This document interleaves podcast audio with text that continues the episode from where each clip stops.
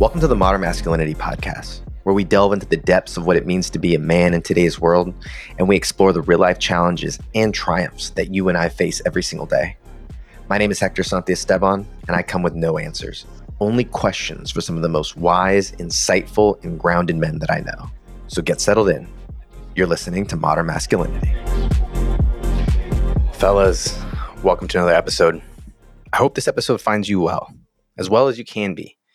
And today's episode is a it's a real one, it's a raw one, and it's necessary. And and that's because men for so long have been forced to deal, work with, navigate this emotional world that we live in without the tools. And it's like being thrown out to sea without a compass, without a boat, without a, you know, a paddle and just being forced to figure out your way. And that's a lot about what we talk about today. And today's episode is with Pellegrino Riccardi. And he's someone who is is really on that path and on that mission to, to help men create a, a safer space for them to feel comfortable in their own bodies. And we talk about kind of the narrow range of emotions that men are supposed to expose or share or have, and kind of the societal constraints that come along with that. So, wherever you're at, if this is something that you think is important to you, I'm excited that it's coming. If it doesn't seem that relevant to you, come at it with an open mind and see where you might be pushing away, suppressing, forgetting, ignoring the things that are perhaps most important to us. So, without further ado, this is Pellegrino Riccardi. Pellegrino, welcome to the Modern Masculinity Show. Thanks for being here today, man. Pleasure. Thanks for having me in. Great to be here. Our first question for all of our guests is really we just cut to the mustard. I'd love to know what's real and present. What's a challenge or a struggle that you're going through as a man, a father, a husband? What's real for you right now? Me personally, right now, I work for myself. I'm a public speaker, and the public speaking calendar goes in waves very intense and very not intense. And last year was crazy busy, wonderful. I'm going through this spell now where there's very little work, and I'm trying not to let it get to me. While at the same time, I'm trying to understand why it gets to me without going into the details of my finances. I don't need the income, but it makes me feel inadequate. If I'm really honest, I'm not doing my job, and I've put air quotes now. My job is to make this family feel safe. And one of the ways I do it is to earn money for the family because I am the sole provider in terms of financials. And yeah, I'm sitting here going, oh, you know, it's fine, it's chill. It, the wave will come again. The wave will come again. And I can't help feeling as if I don't have a role, which then irritates me because come on, there must be more to me. There are more facets to Pellegrino Riccardi than just being a provider. Well, what's interesting is my son is four. And the only reason is I'm tracing it back here is because perhaps there's some thread where he gets bored and his boredom, what's really interesting is it turns to frustration or it turns to ire or to anger and he can't sit in that boredom and i tell him it's okay to be bored. What i'm curious about is just it seems to be there from the very beginning where there is this need or this drive to do be useful. Yeah to do right? Right. And then and then i mean it's a cliche but then we're not being human beings we're being human doings right? And just being just being rather than doing all the time and what gets me about your son there is why does he respond with anger? Of all the emotions he could use or make use of, he turns to anger. He's not alone as a man. Because anger is a really legitimate feeling amongst men, isn't it? It's fine. Angry is cool. Angry is legitimate. Angry is cool. Angry shows power. Angry shows action, proactivity. I'm going to do something about it. And how do we do that? I'm going to get angry. Let's get angry at everything. Then something will happen magically. I'm curious because I was on a call with, we call it a band. It's a small group of guys and we meet every couple of weeks and we just hold space for each other to unload whatever's going on. And one of the things that came up is we had a guy in the group who had a really tragic anniversary and he has so much anger and he's throwing out this anger at the universe or God, or whoever it is. And what I asked him is because I haven't experienced the depth of the severity of his tragedy, but in the challenges that I've had, and when I get anger, I find myself asking those same questions. But one of the questions that I ask is why? Why am I getting anger? What does this serve? And I'm curious if you think there is a higher purpose to anger or why. Yes, it is accepted, but how can men perhaps utilize or channel or see a higher value in something like that? I work in the area of human behavior and communication, and there's something called WTF, which isn't what most people think WTF is. In behavioral terms, WTF is what the funk, meaning what's the function of the behavior? Every behavior has a function. So there's no such thing as a bad behavior. It has a function. And the reason we get angry as human beings is a function is because it raises the testosterone, it makes us stronger, then we turn to action. That's the reason for it. What becomes a problem is prolonged anger or anger we can't control or anger that doesn't go away. It just sits inside your spine in your nervous system. That's a problem. So every behavior and every feeling and emotion has a function, but it needs to be regulated, right? And that's where the emotional intelligence part comes in.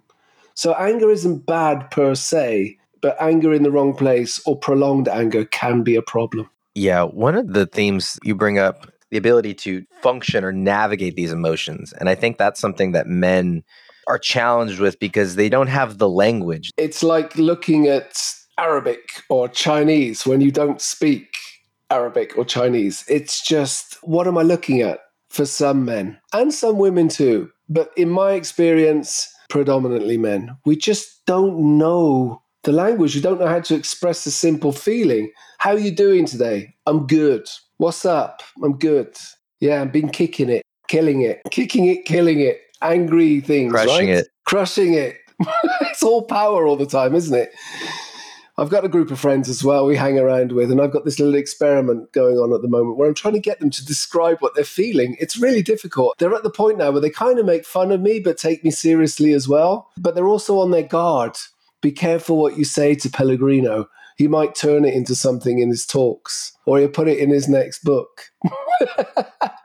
yeah. But they're not completely wrong. But they've got this clumsiness about expressing what they feel. They can talk, they can be analytical, they're very intelligent men. They're all educated, good jobs. But digging down inside and actually pulling something out inside that they really feel deep down, using a spectrum of words that describe feelings, that's quite difficult.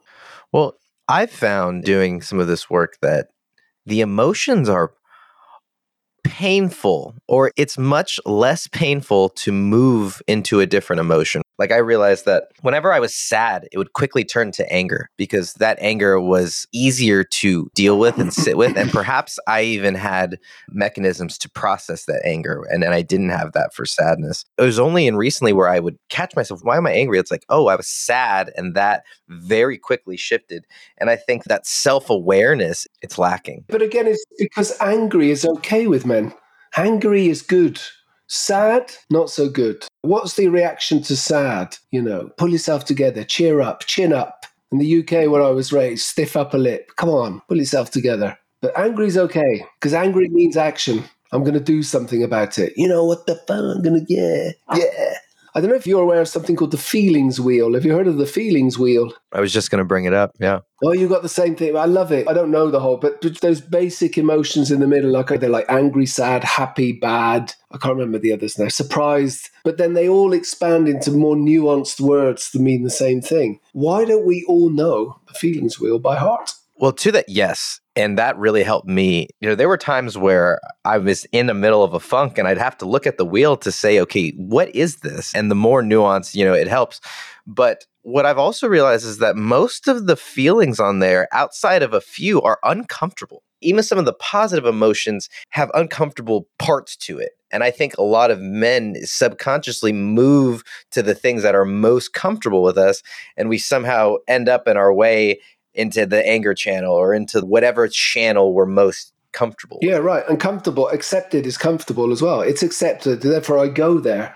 But try and go to another part of this wide range of feelings. Try and go somewhere like, I don't know, Joyful. That word, joyful. Joyful. Um, what kind of reaction would you get if someone said, How's it going? I'm feeling joyful today, followed by a quick fist bump. yeah, man, joyful. Well, to your point, if a guy said that, typically I might look at him a little funny. Traditionally, I might right? go, that, that's a little strange. yeah, right, right. Yeah. It's like, ah, I'm looking at the wheel now, actually. I'm cheating. I've pulled the wheel up here, you know? How's it going? And they say, I'm feeling fragile today. How about that for a response? Fragile meaning one of the same in the same area sad. Instead of sad, I'm feeling fragile. Oh, right? Look at that reaction. There's something in us as men that goes, come on, man, pick another word.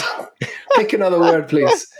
say you say despair or depressed well, just say sad, man. What's with the fragile, you know? Well, what comes up as you're saying this is I learned the hard way that I should not be dumping my unprocessed emotions on my family. My wife is not there to receive that. If I am sad, if I am in despair, that's okay, but that's not her load to bear. No. But you can also explain what you're feeling without unloading, surely. Right? For sure. But where I was going and what you've been hinting at is the place where you can unload that is a group of men that can hold that. I'm sure that there are women that can hold that too. But most easily, you're going to find that in a space of men who are able to take that and hold that for you so that you can process it and then come back to your family or come back to whoever without all the rawness there. Well, let me challenge you on that then, Hector. All right. I agree with you with most of this wheel, but there's one part of the wheel I think men find extremely difficult to explore, and that's the fearful channel. How often do we hear in our group of friends one of our friends saying something like, I'm feeling I'm feeling worthless. I'm feeling insignificant. I feel threatened. Or the big one, the big one, I feel weak. I'm feeling weak. What What do you mean weak? No, weak. I can't. I can't take it. I can't handle life. I'm feeling weak. Right. That's where it gets really interesting. Right. And hopefully, these types of conversations will make those types of conversations more possible, more real, right? Because the simple act of unloading that can be the difference in a place where it's received and in a place where strength is given back. And the problem was is I did not have that. I didn't have that space. And it took me joining a dad's group and it took me getting involved and it took me going deep. It took a series of uncomfortable steps to finally be able to be in there. Whereas the guys that I hung out with high school or the guys that we see when we're taking the kids to the pool, at least currently is not the place where that can happen. And what makes what you do even more important is the fact that you're doing it. It takes a lot of courage to do that as well. A lot of courage. And it feels, I dare to use the word wrong. It just feels a bit wrong, doesn't it? That I'm doing this now. It's so important to have those conversations. Well, it feels like why why did it take so long for me to realize this? And why is this Because you're not you're not seeing it enough. Well, let me ask you another question. Where are the role models for doing that? I certainly didn't get it from my father my father would never have these conversations. He would never have these conversations. So I didn't learn it from anybody. And then I look around my uncles and my cousins, I didn't learn it from them either. I wasn't modeling it anywhere. I wasn't copying it anywhere. I had to, back to the Chinese and the Arabic, it was like learning a new language. I had to learn from scratch. How do I do this?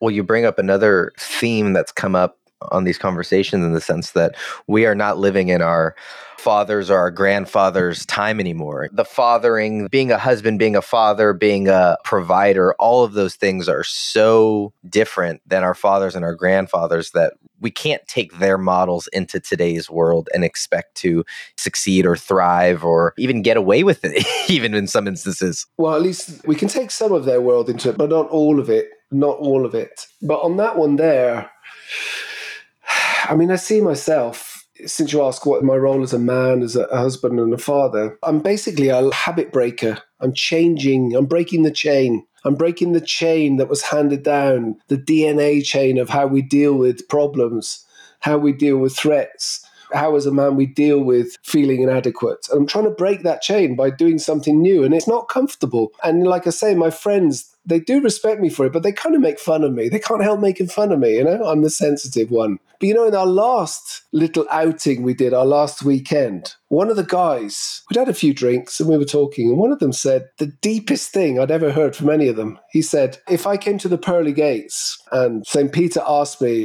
which part of your life would you live again? Do you know what I'd say to him? I'd say, none of it, because it was all too boring. Wow, where did that come from? So the guy is basically saying, my life is boring. It doesn't really excite me, apart from a f- couple of really passing moments. I never knew that about him, and you would never guess it to look at the guy. Nicest guy on the planet, funny, cool guy. And then this, where did that come from? And I loved it. And then we started, and we were away. It took a while to break that ice, but those are the conversations we should be looking for. And it's not just about showing weakness and vulnerability. I'm just saying that that is a hard thing to do for most men. Well, yeah, and it's so backwards because in those conversations, you end up realizing how in solidarity you actually are. There's so much of going through the same thing. There's so much relatability in that guys miss out on because they tried to have this image or this face or whatever it is that prevents them from actually connecting on a deeper level and actually being stronger through it. It's interesting because I think about my dad and the way that he connected with his friends. And he came in from a pretty rough upbringing. So there was a very machismo attitude to it, but at the detriment, I think, of his emotional well being, right? Like I look at some of the things that it created, and I hope that younger people can see the advantage of being in communion and community with guys like that. And also, we shouldn't underestimate how difficult it is. You know, it's not a case of just do it. It's not a Nike advert. It's not just do it. You have to start somewhere and learn like anything else. I just had this thing happen in our family now. I'm going to share a little story with you. So, my 11 year old daughter, she has a dwarf hamster, which is a hamster, but much, much smaller, cutest thing on the planet. And we just had to put her down, actually. She got a tumor in her leg, which was cancerous. And that's it. The vet said, sorry, but this is going. And we'd noticed that her leg wasn't well, but she'd never displayed any signs that anything was wrong with her. And that's when the vet explained to us that hamsters are animals of prey and your survival depends on one thing. It's never showing any weakness or vulnerability in nature. Otherwise, you're an easy for the predator. So, this hamster was hiding its pain for possibly months, and we had no idea. And by the time we did have an idea, in other words, her leg the tumor got so big we couldn't ignore it, it was too late. That's men right there. Right? That's men right there. Because we feel if we show any weakness now, the predators around me are going to get me. So I'm going to pretend I'm okay. And in the end, it will kill you. Perhaps, though, perhaps that was true. It was true once. Of course it was. It was true. Right. I think that there's some really interesting things that are happening with men, and, and we are, I think, blessed to be living at this time of transformation because for the longest time, it was men's duty to go out of the home and push the frontiers to settle and colonize. And there was new land to be settled. And so our energy was directed outward. We've just hit the point where everything has been settled and there's no more land to go out and conquer necessarily. The next frontier, I believe, is at home. And I think that's why so many men are being, I don't want to say forced into their roles at home, but I think it's actually a natural evolution. While women are having this rise in their careers and whatever, men are spending more time at home. I'm doing it. And so maybe I'm just trying to rationalize it. But I'm looking at what is the value in this? What's the grander thing that's happening here where men can now bring the positive aspects of masculinity to the home, which has been missing for so long, perhaps? Which is the dilemma of modern masculinity, because modern masculinity isn't about denying the past, not at all but it's how can we adapt it to today's world? And that is a really tricky job, isn't it, to find that balance? How do we do that? That's what I feel I'm struggling with every day. But the home, I mean, my father, I'm the son of immigrants, right? So my father moved from Italy and my mother from Italy to the UK. They didn't integrate very well. Their language skills were terrible. Their English was awful. So it didn't take long before they became outsiders, working, earning, but never part of society, not really.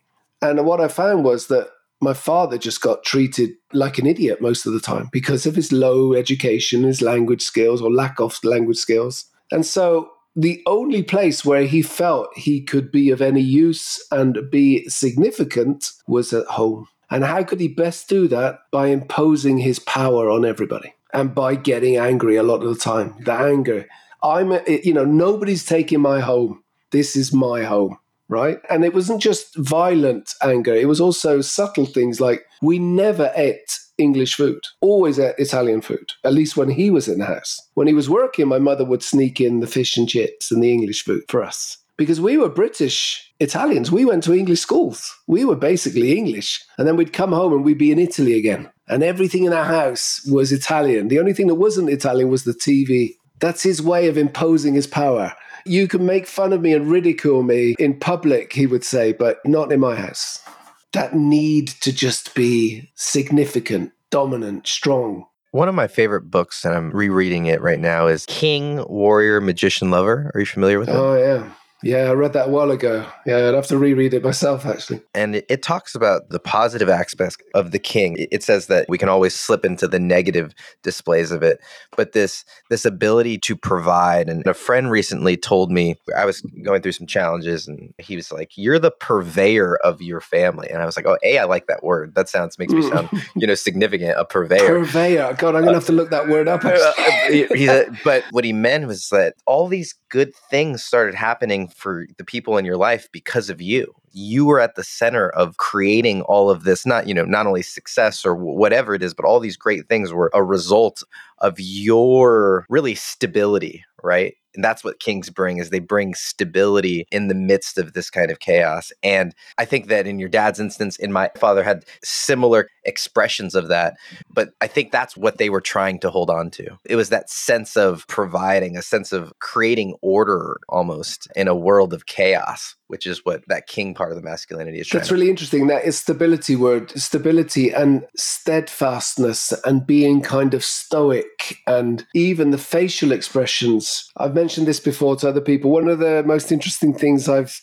read about is the beard, beards, because we have facial hair. But beards were very useful in the old days in battle because beards would disguise the micro expressions of fear on our face. In other words, the bushier the beard, the more difficult it was to tell a man was afraid because he wouldn't twitch. You wouldn't see the twitches and the little, the, the worried look on the mouth.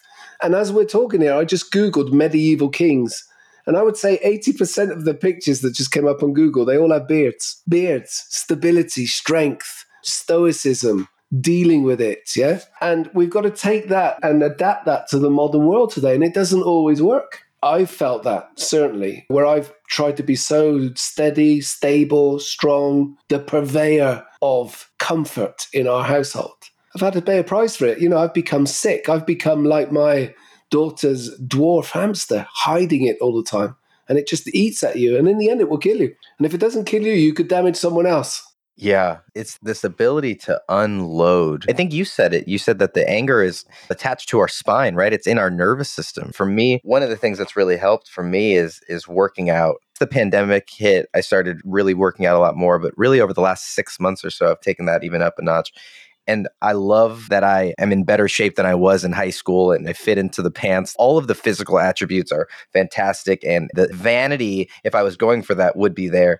But the number one thing that I love and that I get and the reason I keep doing it is the emotional strength, the wringing out of those emotions, the sweating. If I don't sweat, my emotional stability is just shot for that day or it's not where it could be. But there are some important chemical reactions going on in your body that help you do that. The very complex reactions, sweat, hormones, neurotransmitters being emitted from your brain every time you exercise, especially physically.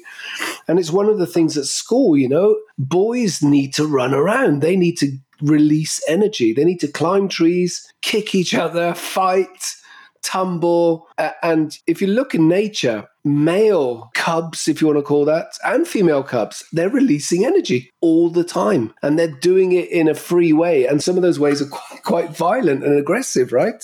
I mean, I'm not sitting here saying we should all start being violent in schools, but we need outlets for this as well as human beings, which is where exercise comes in. Well, even for adults, right? Even adults. I feel we live in a world today where you can't even express an opinion anymore without being trolled or crucified or bloody cancelled or that is the equivalent of going to the gym and being forced to sit on a chair on the side watching others exercise that is not healthy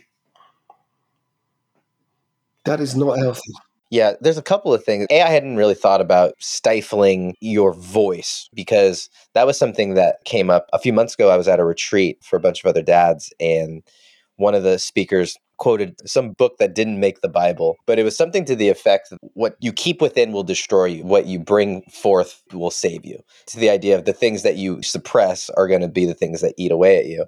I've thought about that eh, physically, but when you talk about your voice, I hadn't considered that, especially because so many guys these days, they don't have a voice. They take the back seat. They're just very passive. They end up not putting up those boundaries. They don't end up voicing it. And then they end up getting resentful or lashing out afterwards, you know? That's where people like Jordan Peterson come in. They provide a voice for a lot of these men who feel they don't have a voice. He's very good at putting into words a lot of frustrations that young men have today. And it is really difficult. Where's the voice? We talk about men's role and what is the role of men today. I ask a question what is the voice of men today? What is it we're saying? What is it we're allowed to say anymore? It's like, are you willing to take the risk to say what you really think, especially in a public arena like this is, the podcast? I had a lot of hesitation. I put off starting this show for a very long time because I knew it was just a topic that could be, I don't know, but it was that thing that like I've got to do this despite any of the repercussions. Or I had one person say that I was being sexist because I was starting this, all these sorts of things. But I think that's powerful. Pellegrino, this has been good. We've danced to a lot of places. We haven't really hit on the core of. You've got a book out there that talks about some really intense experiences that I think relate a lot to things that I'm going through. And so I'm curious. I'd love for you to share that story. But we're going to do that right after this quick break.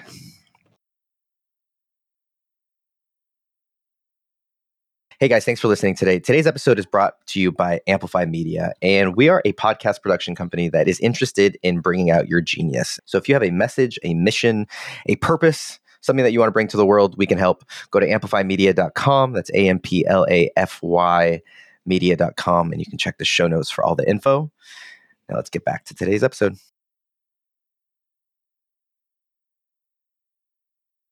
Pellegrino, before we hit record, we were talking about similar experiences that we had shared.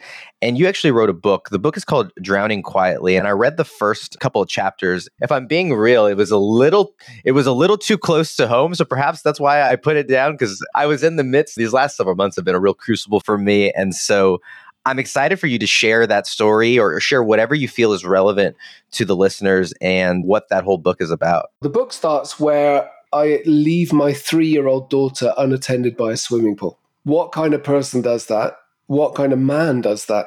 So I basically explore why I did that. Because that is, you know, you, I left her by a swimming pool, three years old, unattended. A lot of people read the first chapter and then they have to put the book down. I get lots of messages from people after they've read the first chapter. So I explore that. And one of the things I talk about is anger. One of the things I talk about is this obsession to be, as you put it, the purveyor in the family, the provider, the stability. And the other obsession is to please my wife.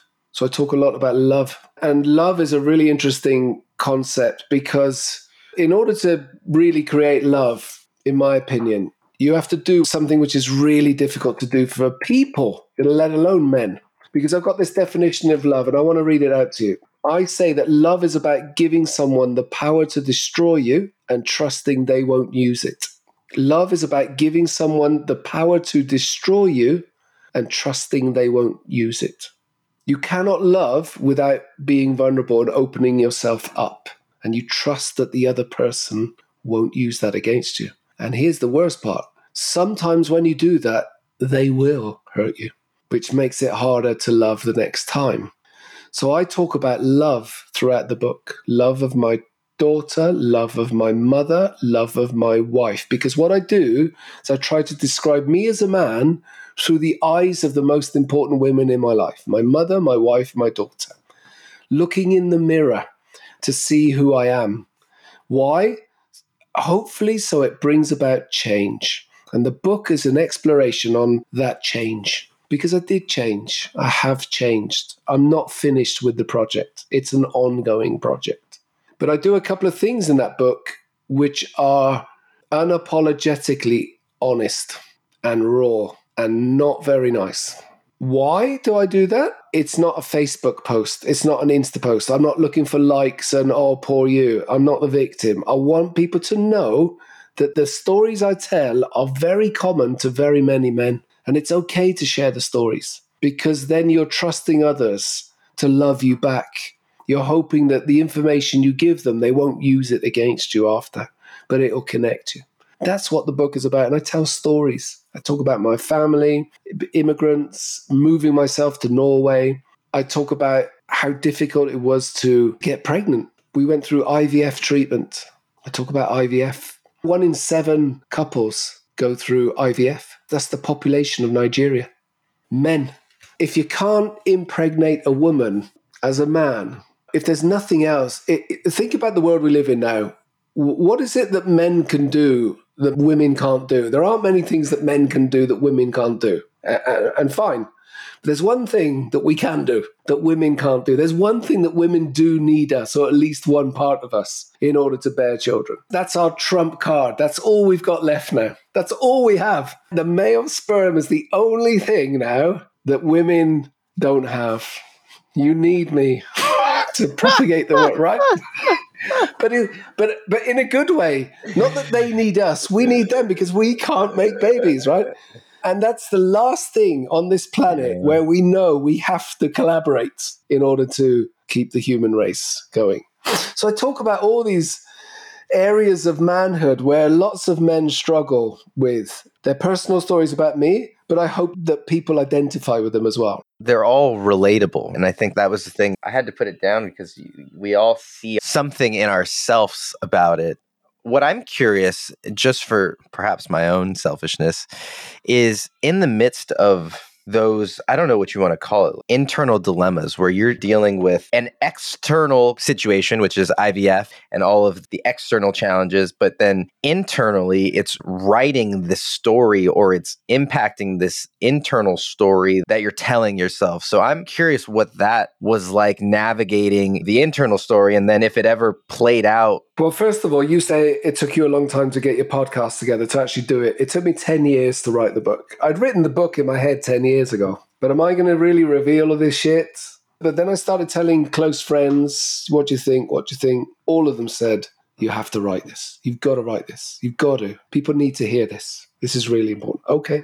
Any therapist will tell you that a really simple DIY form of therapy is just to write it down and also to write stories. Because when you write a story, you give that event meaning, especially ugly events. So, the ugly event of leaving my daughter by a swimming pool unattended, I need to rationalize that, not excuse myself, explain it. Where's that coming from? And you can only do that by going deep inside yourself and trying to understand yourself. Self insight. I'm writing a story to explain to myself why I did something like that. I've got to do it because I need to make sense of it. And I think a lot of men don't even get to first base when it comes to making sense of emotions and things they're feeling. They don't even start. They just sit there with this pressure cooker of shit bubbling away until it explodes one day. And there's an explosion episode in the book. There are two actually. And I talk about how they happened, why they happened. What did it do to me? I honestly believe I am a better person, isn't the right word. I understand myself better. Therefore, I'm able to regulate and moderate what I do about some of the really dark feelings I have. I really do. It was a it was a great form of therapy, and I hope it helps other people. In fact, I know it does help other people. I get lots of lovely messages from people, not just men. There are a lot of men who say how much it helped them to understand who they are. Yeah, and I love that it's a memoir and the fact that it tells the story because so much of men and what we think we want is the tactics and the bullet points and the the give no, me no, no, the, no, no. give me the cliff notes, right? But no, no, no. You hear the story and it's a different it's a different thing. yeah, yeah. You got to write your story as well. You got to write your own story. I mean, readers, not all readers have gone through IVF, but all readers, all male readers, I know pretty much all of them will have this DNA of reproduction inside them. And there are lots of men who've gone public in the UK and the US have had similar struggles as well. It does something. Some, if you want a child as a man and you can't make it happen, wow, that is so. It's as if you have no function to nature, to nature, not to society, to Mother Nature. What are you doing here? It's that deep. It's an existential problem. Why am I here? At least that's how I felt it. So tell the story. Yeah, you're right. It's not about bullet points. I also do workshops and courses on uh, cross cultural communication. And when I turn up, they think I'm going to give them when in Japan do this, when in the US do useless, useless, because the world is much more complex. But what I do to give them is lots of stories, examples, and tools and models to understand people of other nations and cultures. If you know what to look for, and there's nothing more empowering than understanding. I understand so much about myself now. The book is called Drowning Quietly Memoir of a Man's Shortcomings. It's available on Amazon. Go get it. Is there anywhere else people should go and stay connected with you? The easiest way to find me is to Google Pellegrino, Norway, because I believe I'm the only Pellegrino in Norway. I love that. But you have I to ignore that. all the pictures of sparkling water. I've got nothing to do with the water. So ignore the sparkling water. There's a football player in uh, Norway called Pellegrino, but that's his surname. Pellegrino is my first name. So Pellegrino Riccardi, Norway. They can find me on Instagram as well. I like putting little films out about Norway. I put one out today about we're still snowing here. It's doing my head in. We got six month long winters. I can't handle it. So yeah, easy to find. Guys, go get connected. And my last question for you, Pellegrino, is what does modern masculinity mean to you? Personally, for me, it means I think I kind of mentioned it before. For me, it means taking the good of the traditional male, like strength and stability and calm and action, anger, action through anger, good anger, taking the good old male, but adapting it to society we live in, which the thing that's missing today for the modern male is the ability to understand and articulate the, the spectrum of feelings we're feeling on a daily basis. Because without understanding them, without learning the language of emotions, of human behavior, it's like being dumped in the middle of a foreign country and not speaking the language. Such a great conversation, Pellegrino. I have to have you back for a round two. I loved it. It was really good fun. And guys, thanks so much for being with us today. If you guys enjoyed today's conversation, please leave a rating or review wherever you guys listen to your podcast. If you have a buddy, a friend, a guy, a gal who's going through some of these things, share this episode with them. And then I'd encourage you to take one thing from today's episode, one thing, go out, implement it, execute it. Let us know how it goes. We'd love to hear about it. Thanks for being part of the Modern Masculinity Tribe, guys. We'll see you later, y'all.